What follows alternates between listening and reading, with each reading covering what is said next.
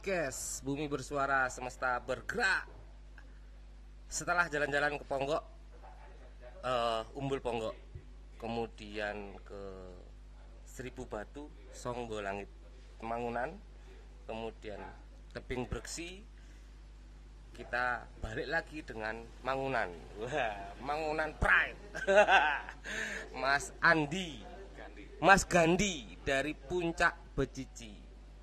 Puncak Becici itu Mangunan juga Mas ya? Satu kawasan dengan satu kawasan daerah tempatnya Mas eh, siapa? Aris. Aris ya. Tapi Puncak Becici paling atas. Atau ada ada, ada atas lagi? Ya, di sebelah utaranya sih tepatnya, tapi nanti kalau ke utara masih ada Pinus Pinus. Masih ada setelah Becici masih ada ya? Masih ada. Puncak Becici ini dulunya apa? Gunung Cilik Mas ya? Apa sih? Iya, Gunung Cilik ya? ya Gunung Cilik. Itu gunungnya nggak gede. Gunung Cilik itu apa ya? Enggak, sebenarnya kalau itu kan eh, berasal dari kata beci. Beci. Jadi eh, dari tembung kalau dalam bahasa Jawa itu becik, Cik. tapi substansi dari kata ditambah i itu jadi beci memperbaiki. Becik itu kan bagus. Oh. CI itu memperbaiki atau mencari jalan menuju kebaikan. Jadi kalau eh, teman-teman pengen mencari yang bagus-bagus ya ke Becici. Oh, filosofinya begitu. Puncak Becici. Daerahnya sekitar namanya apa, Mas? ya kalau di daerahnya ya punya Becici itu kan di kawasan konteks kehutanan di RW Amangan Raya Yogyakarta di bawah naungan Koperasi Notowono. Hmm. Jadi kalau eh, lokasinya kalau di Bedukuan kami di dusun Gunung Cilik sebenarnya. Oh, di di Gunung Cilik itu bedukuannya ya. Tapi di bawah eh, Desa Munduk, Kecamatan Delingo juga. Puncak Becici berarti Beci. Becici. Beci beda karo gateli. Wah keren keren keren. Dan di situ seperti tempat di Seribu Batu juga. Filosofi filosofi Jawa ini digunakan ya Mas ya. Ya karena eh, temanya kita adalah warna wisata budaya Mataram. Jadi eh, ketika warna wisata itu kan yang kita kelola menjadi sebuah destinasi atau tujuan wisata, akan tetapi eh, masih kita tonjolkan eh, budaya-budaya Mataram yang ada. Karena kita orang Mataram juga. Betul. Itu yang yang jadi keren itu Mas ya. Seperti yang disampaikan Mas Aris juga bahwa selalu banyak filosofi Jawa yang tertuang dalam infrastruktur, dalam program, dalam apa di kawasan wisata Mangunan itu ya. Hutan lindung juga dulu Mas ya. sama. Sama ya. Hutan lindung. Mm. Dan pi apa di sana ada selain selain selain wisatawan dapat menikmati pemandangan pastinya, apalagi Mas yang lalu puncak Becici Ya, ini jual. Kalau sebenarnya tidak kalah ini juga sih eh, tidak jauh berbeda dengan teman-teman eh, wisata yang lain di daerah deretan di kawasan kami. Cuman ketika di kawasan Mangunan itu kita memiliki beberapa segmen untuk menikmati itu dari pagi, siang, sore Oh. bahkan malam hari.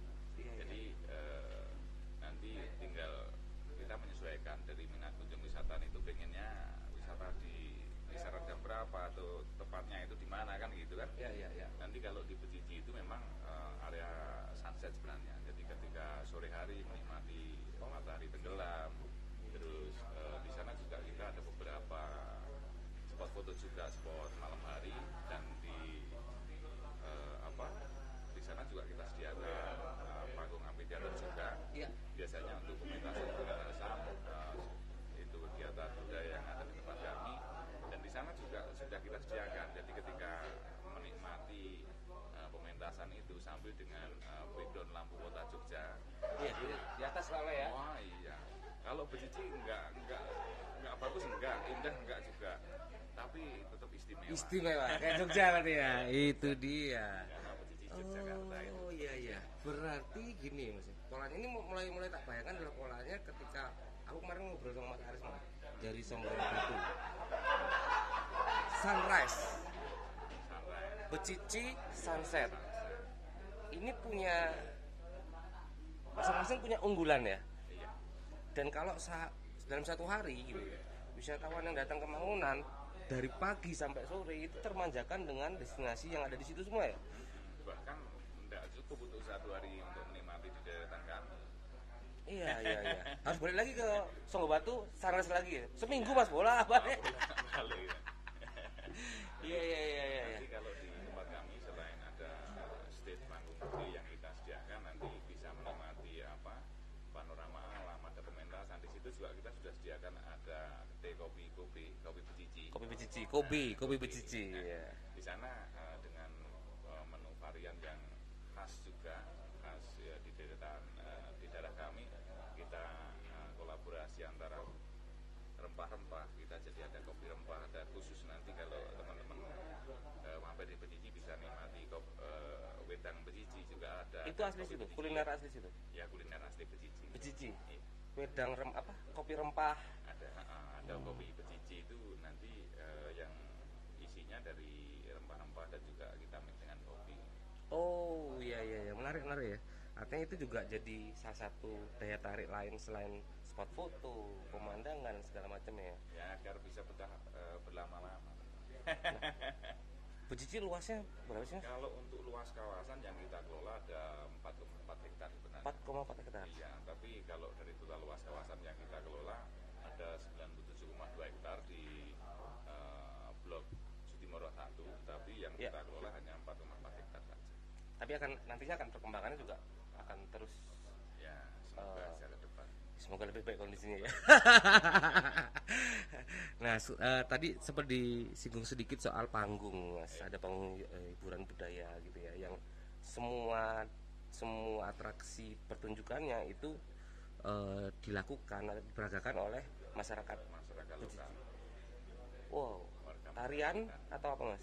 Ya, banyak ragam ada tarian, terus ada yang eh, seni budaya yang eh, saat ini sering kita pentaskan adalah eh, kecok lesung, tapi dikolaborasi dengan gamelan, gamelan Jawa. Dan itu oleh masyarakat sekitar ya? masyarakat kita sudah mengembangkan eh, sanggar budaya juga ada sanggar mekar becici Sanggar Mekar Becici yang itu juga menjadi salah satu daya dukung atraksi di kawasan wisata Puncak Becici ya. Setiap hari apa gitu? Kalau sebelum pandemi sih kita pentaskan tiap hari ya. Oh, oh, tiap hari biasanya. tiap hari. Hmm, karena pandemi jadi pagi. kalau sebelum pandemi eh, bisa kita pentaskan hampir tiap hari karena ada beberapa warga masyarakat yang tergabung dalam sebuah sanggar mekar becici itu jadi eh, nanti kita ini kita jadwalkan. Tapi untuk untuk saat ini ya karena ada pembatasan eh, peraturan terkait jam operasional jadi ya, gimana ya lagi. beginilah ya. Ya gimana lagi? Tapi harus kita yang penting iya, semangat iya kita rayakan Mas itu Mas. Jangan jangan di jangan mengeluh lah ya mau gimana lagi ya. kan. Tetap kita bikin. Nah, sanggar Mekar Becici tadi itu, sanggar budaya Mekar Becici itu punya korelasi nggak sama eh, apa destinasi Puncak Becici ini? Artinya begini, Puncak Becici dibuat atau dibangun, kemudian sanggar Mekar Becici ini sebagai support konten apa apa bukan support konten ya support aktivitasnya melalui seni pertunjukan budaya itu. Atau memang itu berdiri sendiri? Enggak ya memang eh, berdirinya sanggar mekar becici itu setelah adanya pengelolaan destinasi yang kita kelola akhirnya dalam konteks pemberdayaan karena enggak semuanya masyarakat itu bisa terlibat dalam konteks pengelolaan Ya. jadi kita eh, dalam pemberdayaan itu kita plot-plotkan eh, seperti ada taruna wisata nah, nanti akan mengolah eh, dalam atraksi kayak outbound dan sebagainya Ya. terus eh, kita bangun juga eh, ada desa wisata terus eh, di situ juga ada sanggar mekar becici yang nantinya akan selalu mengisi mementaskan karena eh, sesuai dengan tema tadi ya warna wisata budaya Mataram kita harus selalu memunculkan bukan bukan berarti kok memunculkan yang baru akan Ya, ya. berarti nguri-uri kebudayaan ya jadi budaya-budaya yang eh, sudah hampir punah itu memang kita gali lagi kita kupas terus kita pentaskan dan eh, semoga ke depan eh, dapat dikenal juga pesan pentingnya sebenarnya bukan hanya ini sebagai atraksi pertunjukan ya Iya. tapi ada pesan budaya tradisi budaya lokal yang disampaikan gitu ya Iya. biar anak-anak anak kita apa saja biar mereka juga tahu ya akhirnya bahwa eh, ada ada sebuah tradisi ada sebuah budaya bahkan kuliner lokal yang yang itu diangkat sebagai daya dukung kawasan wisata di Puncak Becici itu ya atas nama pemberdayaan masyarakat. Itu yang menarik sebenarnya mas. Bagaimana lalu aku selalu selalu mengapresiasi apa yang dilakukan teman-teman di Ponggok Bersih dan termasuk yang lainnya nanti juga ya. Eh, bagaimana mereka melibatkan eh, apa namanya masyarakat sekitar sebagai daya dukung gitu ya. Entah dalam bentuk apa. Ngomong-ngomong udah berapa persen mas keterlibatan masyarakat? 100 persen ada? Kalau dibilang 100% ya belum juga sih. Hmm. belum bisa karena di masyarakat di wilayah kami di Kedukuhan Gunung Kidul saja ada 1121 jiwa. 1120 tapi eh, itu kan baru di Gunung Jira aja karena kami berbicara kalau diskusinya di desa kan ada beberapa dusun yang lain juga ikut terlibat tapi belum belum bisa semuanya Ya. optimal tapi harapannya nanti ke depan juga semua bisa terlibat baik eh, keluarga pemuda gitu ya. Bahkan anak-anak juga ada. Sanggar sanggar tadi ada tarian ya, baru anak-anak gitu ya. baru ini baru kita rintis untuk tarian anak-anak. Kalau jeep itu mas kalau kalau aku sana kan ada jeep tuh jeep, jeep wisata itu itu bagian dari budayaan pemuda sekitar Iya. yang kerja sama kayak di Bersih gini? Sama. Sama ya? Sama. Kalau jeep itu memang di bawah naungan desa wisata sebenarnya. Jadi Oh konteks kemudian masyarakat yang tidak bisa terlibat langsung dalam konteks pengelolaan di dalam sebuah destinasi nah kita ajak kita angkat eh, kita memberdayakan melalui desa wisata tersebut dan eh, ada beberapa unit yang kita eh, pasarkan melalui di itu di Becici jadi kita tarik. Terminal lah ya ada di sebenarnya jeep ini jeep wisata yang ada di Bangunan aku lihat sih sebagai eh, moda transportasi yang menghubungkan ke destinasi ke destinasi. yang lainnya ya. Betul. Daripada mereka harus jalan kaki ya toh. bayangin mas dari dari seribu batu ke Becici nggak usah bayang pasti mumet itu Mas Gandhi putra lokal sana putra asli dari situ ya? Iya, kebetulan saya ori ya. Ori ya bukan KW berarti ya? Saya asli. Terlahir di sana sih dulu seberapa seberapa, seberapa gelap dan seram sih mas? Kalau tempat itu dulu. dibilang seberapa seramnya, bukan hanya seram lagi mas. Eh, lima tahun silam orang mau lewat aja. iya. Saya rasa ketika malam hari udah ketika nggak ada temannya pasti takut. aku sering ngebayang mas. Kita jalan, sendiri jalan naik motor. Kan sering motor sendiri gitu ya. Ya ini kalau apa gitu ya gitu ya? Mesti orang lewat iya hutan. Dan itu memang uh, bercak kan berapa mas mulai dirintis. Kalau puncak berisi kita rintis mulai tahun 2015 awal ya. 2015 awal ya. 2015 awal kita rintis, kita kembangkan dan alhamdulillah selama lima tahun ya. Lima tahun ini juga banyak dampak yang dirasakan bukan hanya dampak secara langsung, Ya. bahkan tidak langsung. Dan sekarang ada dampak ikutannya juga walaupun untuk saat ini kalau bicara dampak ya semuanya dampak. Dampak itu kan nggak melulu positif ya kan ada dampak negatifnya cuman buatku hari ini eh, sebuah sebuah masa yang kita dimin, dipaksa untuk banyak belajar mas ya. Banyak belajar banyak berkolaborasi bertemu dengan banyak orang dengan ide-ide yang baru gitu ya. Puncak becici eh, punya unggulan punya punya unggulan-unggulan kebudayaan, punya keunggulan eh, tradisi, punya keunggulan pemandangan yang menikmat apa sunset ya di situ menikmati. Kemudian akhirnya akhirnya nih Mas, Puncak Cici eh, menjadi tempat di mana ruang-ruang kreatif lainnya, musik gitu ya, ruang kreatif musik, ruang kreatif pertunjukan lainnya itu hadir di situ gitu ya. Event-event nasional, eh, internasional pernah ya? Kalau untuk internasional, insya Allah eh, nanti kalau ke depan sudah Ke membaik depan, ya. corona. Tapi eh, yang tidak kalah menarik di Puncak Becici ini pernah dikunjungi Obama juga. loh. Oh iya, iya, benar, benar, benar, benar. Puncak Beji itu pernah dikunjungi Obama. Ya, benar, benar. Pada saat eh, dia ada kunjungan ke Indonesia waktu itu ya. Betul. Iya, iya. Sampai ada ini ya, apa?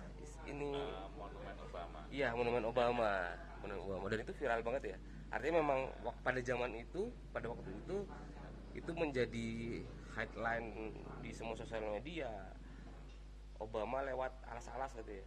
Bukan hanya lewat. Jadi melewati itu ya. jadi- Obama turut ngawas. Eh, kalah. Jadi alhamdulillah eh, pada waktu itu eh, di tahun 2017 akhir Ya, waktu ya. itu eh, Pak mantan Presiden Amerika Serikat Barack Obama sempat singgah di sana. Jadi eh, di puncaknya itu dikenali dengan Obama puncak Obama. Iya. Alhamdulillah ada sedulur juga loh di sini eh, di Beksi itu yang sampai membikinkan patung itu kan dari Oh iya, dari sini. dari batu Beksi itu. Dari Batu Bereksi ya? Iya. Kolaborasi ini ya, kolaborasi, men, kolaborasi ini. Mas, pada saat Obama datang loh. persiapan Mas Gandhi dan mempersiap bukan yang lain ya Mas Gandhi sebagai uh, salah satu tokoh pengelola lah ya di situ tokoh pemuda juga mempersiapkan masyarakatnya itu gimana? Wih, aduh kedatangan presiden Amerika ya lah. Ya, Gimana loh? sebenarnya kalau untuk persiapan kita dibilang ada persiapan sih ada juga tapi dibilang nggak ada persiapan secara dadaan karena informasi itu eh, sangat-sangat singkat. Jadi ada beberapa hari selang eh, apa sebelum Pak Obama datang itu eh, sempat ada informasi bahwasannya besok akan menjadi salah satu destinasi tujuan. Hmm. akan tetapi waktu itu kita juga gambling juga karena wah ini peralihan isu mungkin karena Iya, setelah sepuncak Medici kok mau dikunjungin Pak Betul. Obama Allah alam nggak Iya. seperti apa ya apakah mungkin kan gitu. Bener nggak ini? tapi ternyata setelah jam 2 pagi itu ditelepon eh, katanya kalau paginya itu, itu akan bener-bener fix di puncak Medici baru baru ini. Walaupun ya sebelumnya sudah ada persiapan sih. Karena waktu itu eh, pas kebetulan di libur lebaran. Iya, betul. libur lebaran. Jadi ya lumayan lumayan belum wisatawannya Iya. lokal, Belum belum wisatawan. tamu negara ya, tamu negara Iya, ya. jadi agak ini juga Masyarakat waktu itu gimana mas? Pada saat itu? kalau untuk masyarakat sendiri ya lumayan ini lumayan apa ya banyak banyak ya cuman sebatas ini sebatas kalau untuk totalitasnya ya banyak yo tercengang juga Duh, kok iki tenan nih Pak Obama ini tenan kan gitu Ya ya ya itu jadi satu satu ini maksudnya pengalaman pengalaman ya yang aku rasa nggak bisa dilupakan lah. Walaupun Obama sudah nggak jadi presiden, iya tapi mantan presiden Amerika. itu juga mantan orang nomor satu di dunia Iya iya iya. bahkan sampai saya ini mas membuat sebuah sejarah juga Wah, setelah Pak Obama datang saya ini ada ada inspirasi sama ini sama istri Pak Obama setelah pulang dari sini nggak usah kafe nanti kalau ada anak laki kita namakan Obama Sekarang udah ada. Namanya juga Obama Obama. jadi kalau teman-teman mau dikunjungi Obama tinggal panggil Iya. Jadi nanti kalau pengen lihat Obama, gitu, tinggal WhatsApp ke Mas Gandhi. Aku pengen lihat Obama. Obama Kid. Dan eh, salah satu waktu itu in- eh, apa viralitas itu gitu ya kan salah satu daya dukung yang luar biasa ya. Dampaknya eh, ke destinasi Puncak Becici ya. Kunjungan pasti meningkat pasti waktu itu ya. Alhamdulillah Setelah itu loh, setelah Obama datang gitu ya. setelah Obama datang alhamdulillah untuk eh, tingkatan kunjungan bahkan bukan hanya 100% kalau saya bilang bisa 500% Iya, iya, iya. bahkan bisa lebih Ya. dan alhamdulillah eh, waktu itu juga dibantu sama teman-teman juga dari teman-teman media teman-teman eh, pelaku pariwisata dan juga Ya. eh, ada namanya lintas komunitas istimewa berwisata Yes, waktu itu ya. alhamdulillah kita disupport dibantu bahkan ada beberapa paket yang kemunculan itu eh, yang masih terkenang itu nampak jelas Obama Jadi program. iya jadi Sampai sekarang masih.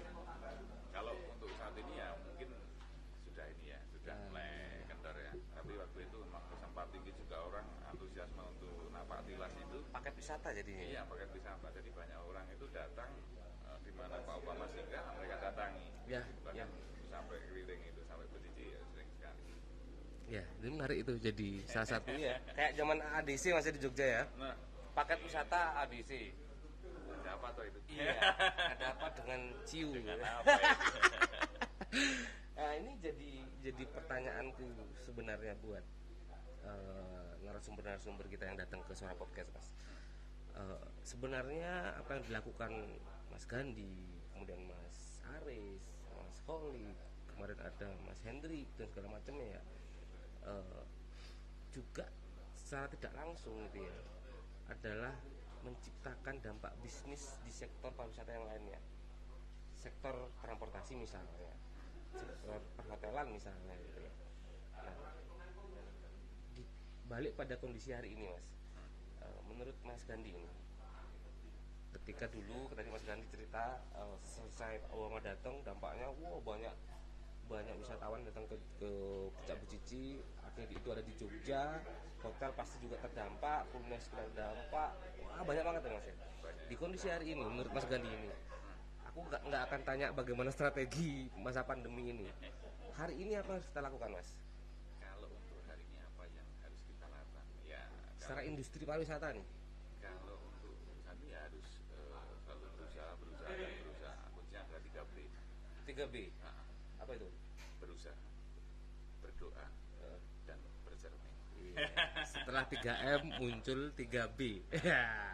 berusaha eh, berusaha, berdoa, Dan bercermin. bercermin. Iya.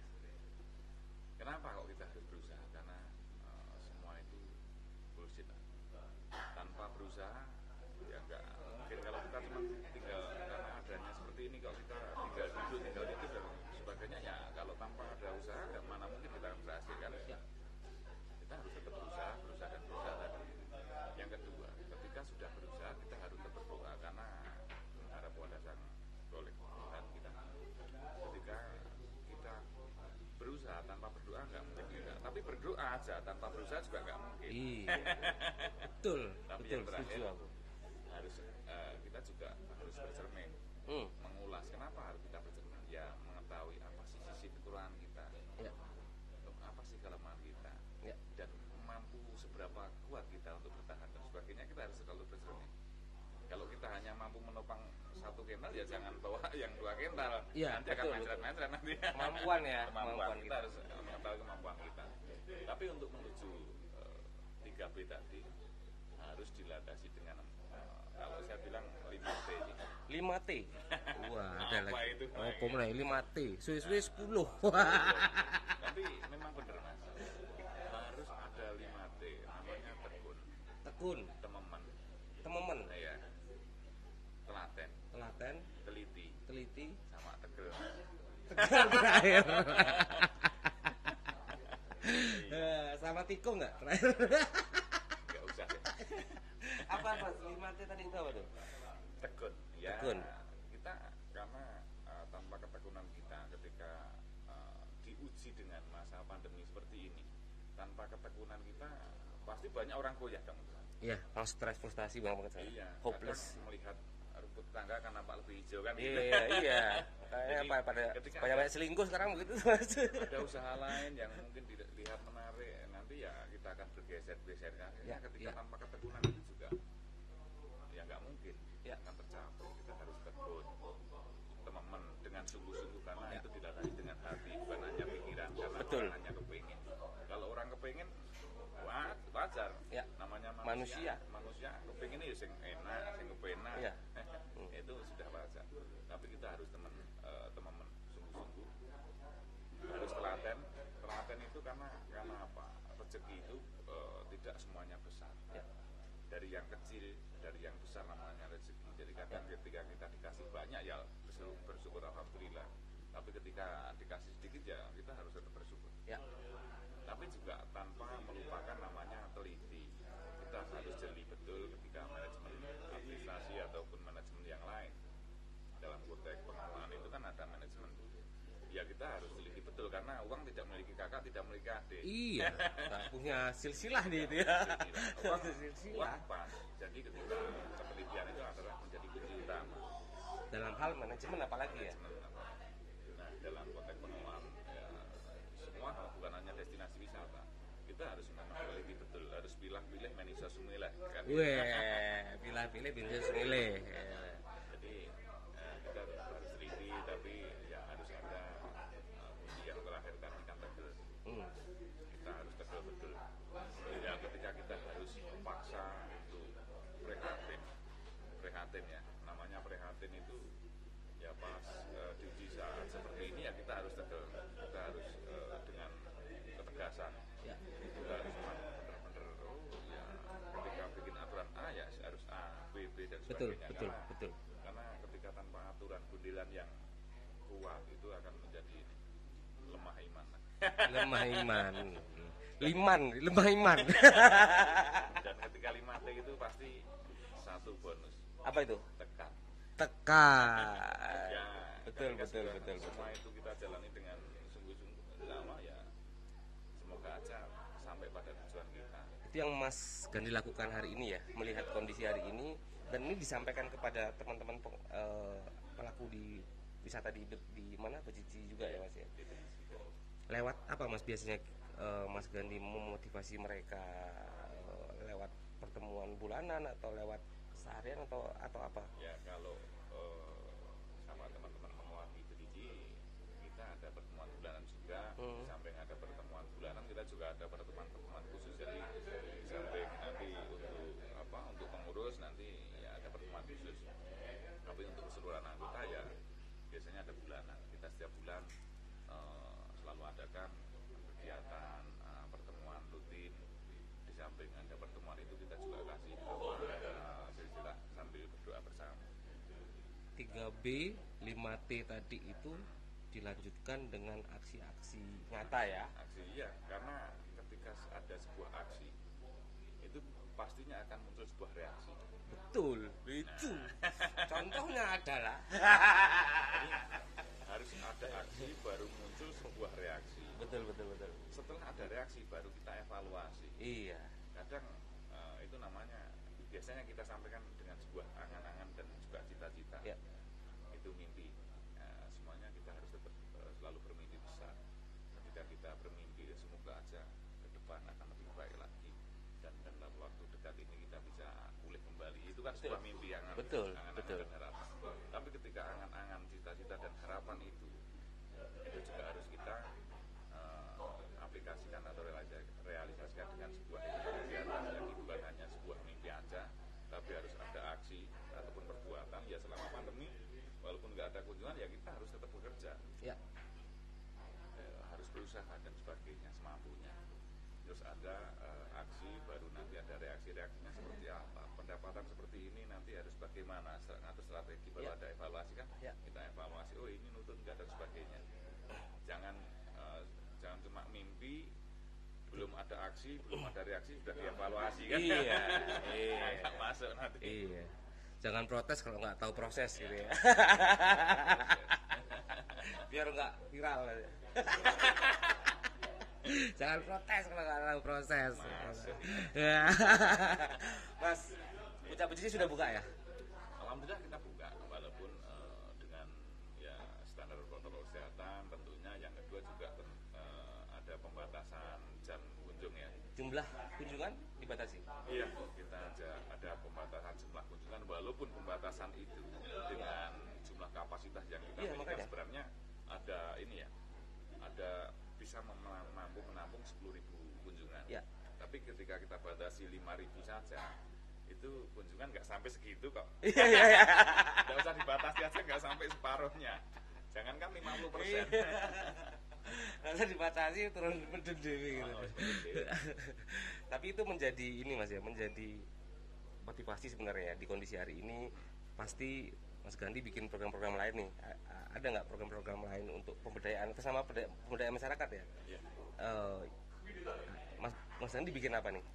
Kalau yang terbaru adalah kita membuat ya tadi gede gede kopi itu Gede Kopi ya. eh, unit besar kegiatan baru kami terus rencana kita ke depan eh, ketika kita bikin sebuah draft eh, saya bukan atau kemudian presiden itu sudah sudah terancana tinggal kita memetrikan ya nanti pelaksanaan yang lebih dulu kita dahulukan dan alhamdulillah kita selama di uji pandemi ini untuk memunculkan kegiatan baru eh, kita memunculkan namanya gede kopi karena kenapa kok kita harus memunculkan eh, kegiatan itu karena ini untuk mengais pendapatan karena ketika orang datang sebatas hanya menonton eh, foto-foto itu kan Ya. eh, durasinya cukup singkat tapi ketika ada layanan lain tambahan seperti Betul, ada betul. kegiatan ada ngopi-ngopi dan Ada magnet lain ya? nah, magnet lain Kedai kopi salah satunya sahabat suara yang sudah buka ya, sudah buka. Yang ngopi sambil nonton sunset, sambil ngombali koncone gitu ya, sambil nyepik gitu, beribik kancane juga gitu. Bisa ke puncak Becici. Sampai jam berapa? Mas? kalau untuk saat ini kita eh, hanya sampai jam 5 sore Jam 5 sore. dan kenapa kok tadi saya bilang kenapa yang didahulukan kopi Hmm. karena ketika kita ngopi itu kan jadi ini ngolah pikir Ngolah jadi pikir. kita sambil menikmati kopi kita bisa diskusi sambil Iya. ngobrol-ngobrol nah, itu banyak inspirasi baru Iya. karena di Becici itu bisa iya, jadi sahabat suara ke Becici sekarang bisa menikmati kopi asli. Kopi becici. kopi becici ada rempah-rempah apalah nanti kita akan coba sana. Dan pastinya mas kita akan ke sana nih nanti. Suara podcast dalam bentuk lain. Misalnya kita bikin apa nih keramaian di situ. Keramaian. Nah, ada ada bikin uh, gigs kecil ya ngajak teman-teman uh, musisi yang lainnya ke sana gitu. Kita kolaborasi lah mas ya nanti ya. Eh, sudah buka sahabat suara yang mau ke Becici monggo silakan. Protokol kesehatan tetap diberlakukan di situ. Pembatasan jam kunjungan juga jumlah juga. Eh, tiket masuk. Kalau untuk tiket masuk kita masih tetap tetap ya eh, tetap belum ada perubahan dan eh, itu juga bisa di apa dipesan Ya. melalui aplikasi visiting Jogja tentunya. Visiting Jogja. Jadi bisa online ya mas ya? Karena juga beberapa destinasi wisata lainnya yang yang juga menggunakan eh, visiting Jogja juga apa eh, tiket online itu juga diberlakukan juga ya. Hari ini memang kebutuhan atas digital platform digital penting banget mas.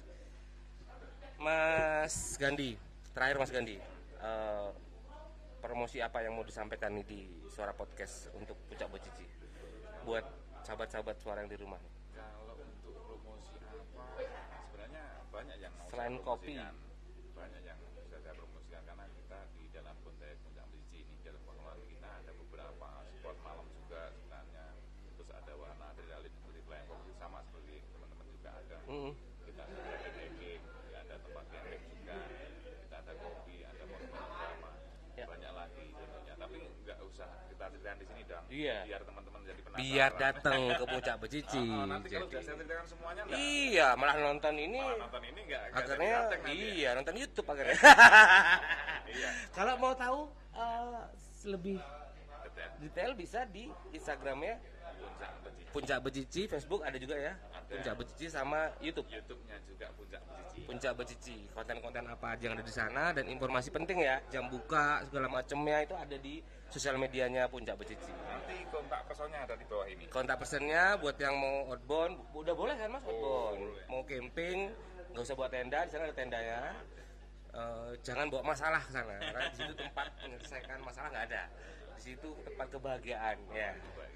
Terima kasih Mas Gandhi dari puncak Becici Beci Beci keren nih Beci karena di suara podcast ternyata ini sebelum closing nih kan Iya. di suara podcast mas aku banyak menemukan eh, cerita menarik dari tempat-tempat wisata. Tebing beksi misalnya. Ada Brescia ternyata muncul gitu ya dan udah banyak lagi gitu ya. Dan Mangunan sekali lagi menjadi menarik karena semua destinasi, destinasi wisata di situ menggunakan atau menerapkan filosofi filosofi Jawa dalam infrastrukturnya, dalam programnya, dalam kehidupan sosial masyarakat juga mas ya. Iya. Gitu. Sampai jumpa lagi di suara podcast berikutnya. Terima kasih Mas Gandhi, sehat selalu. Salam buat teman-teman di Puncak Becici. Bertemu lagi teman-teman atau sahabat suara di episode berikutnya dengan kawasan atau destinasi wisata alam yang lainnya. Jangan lupa lokal, beli lokal. Dadah.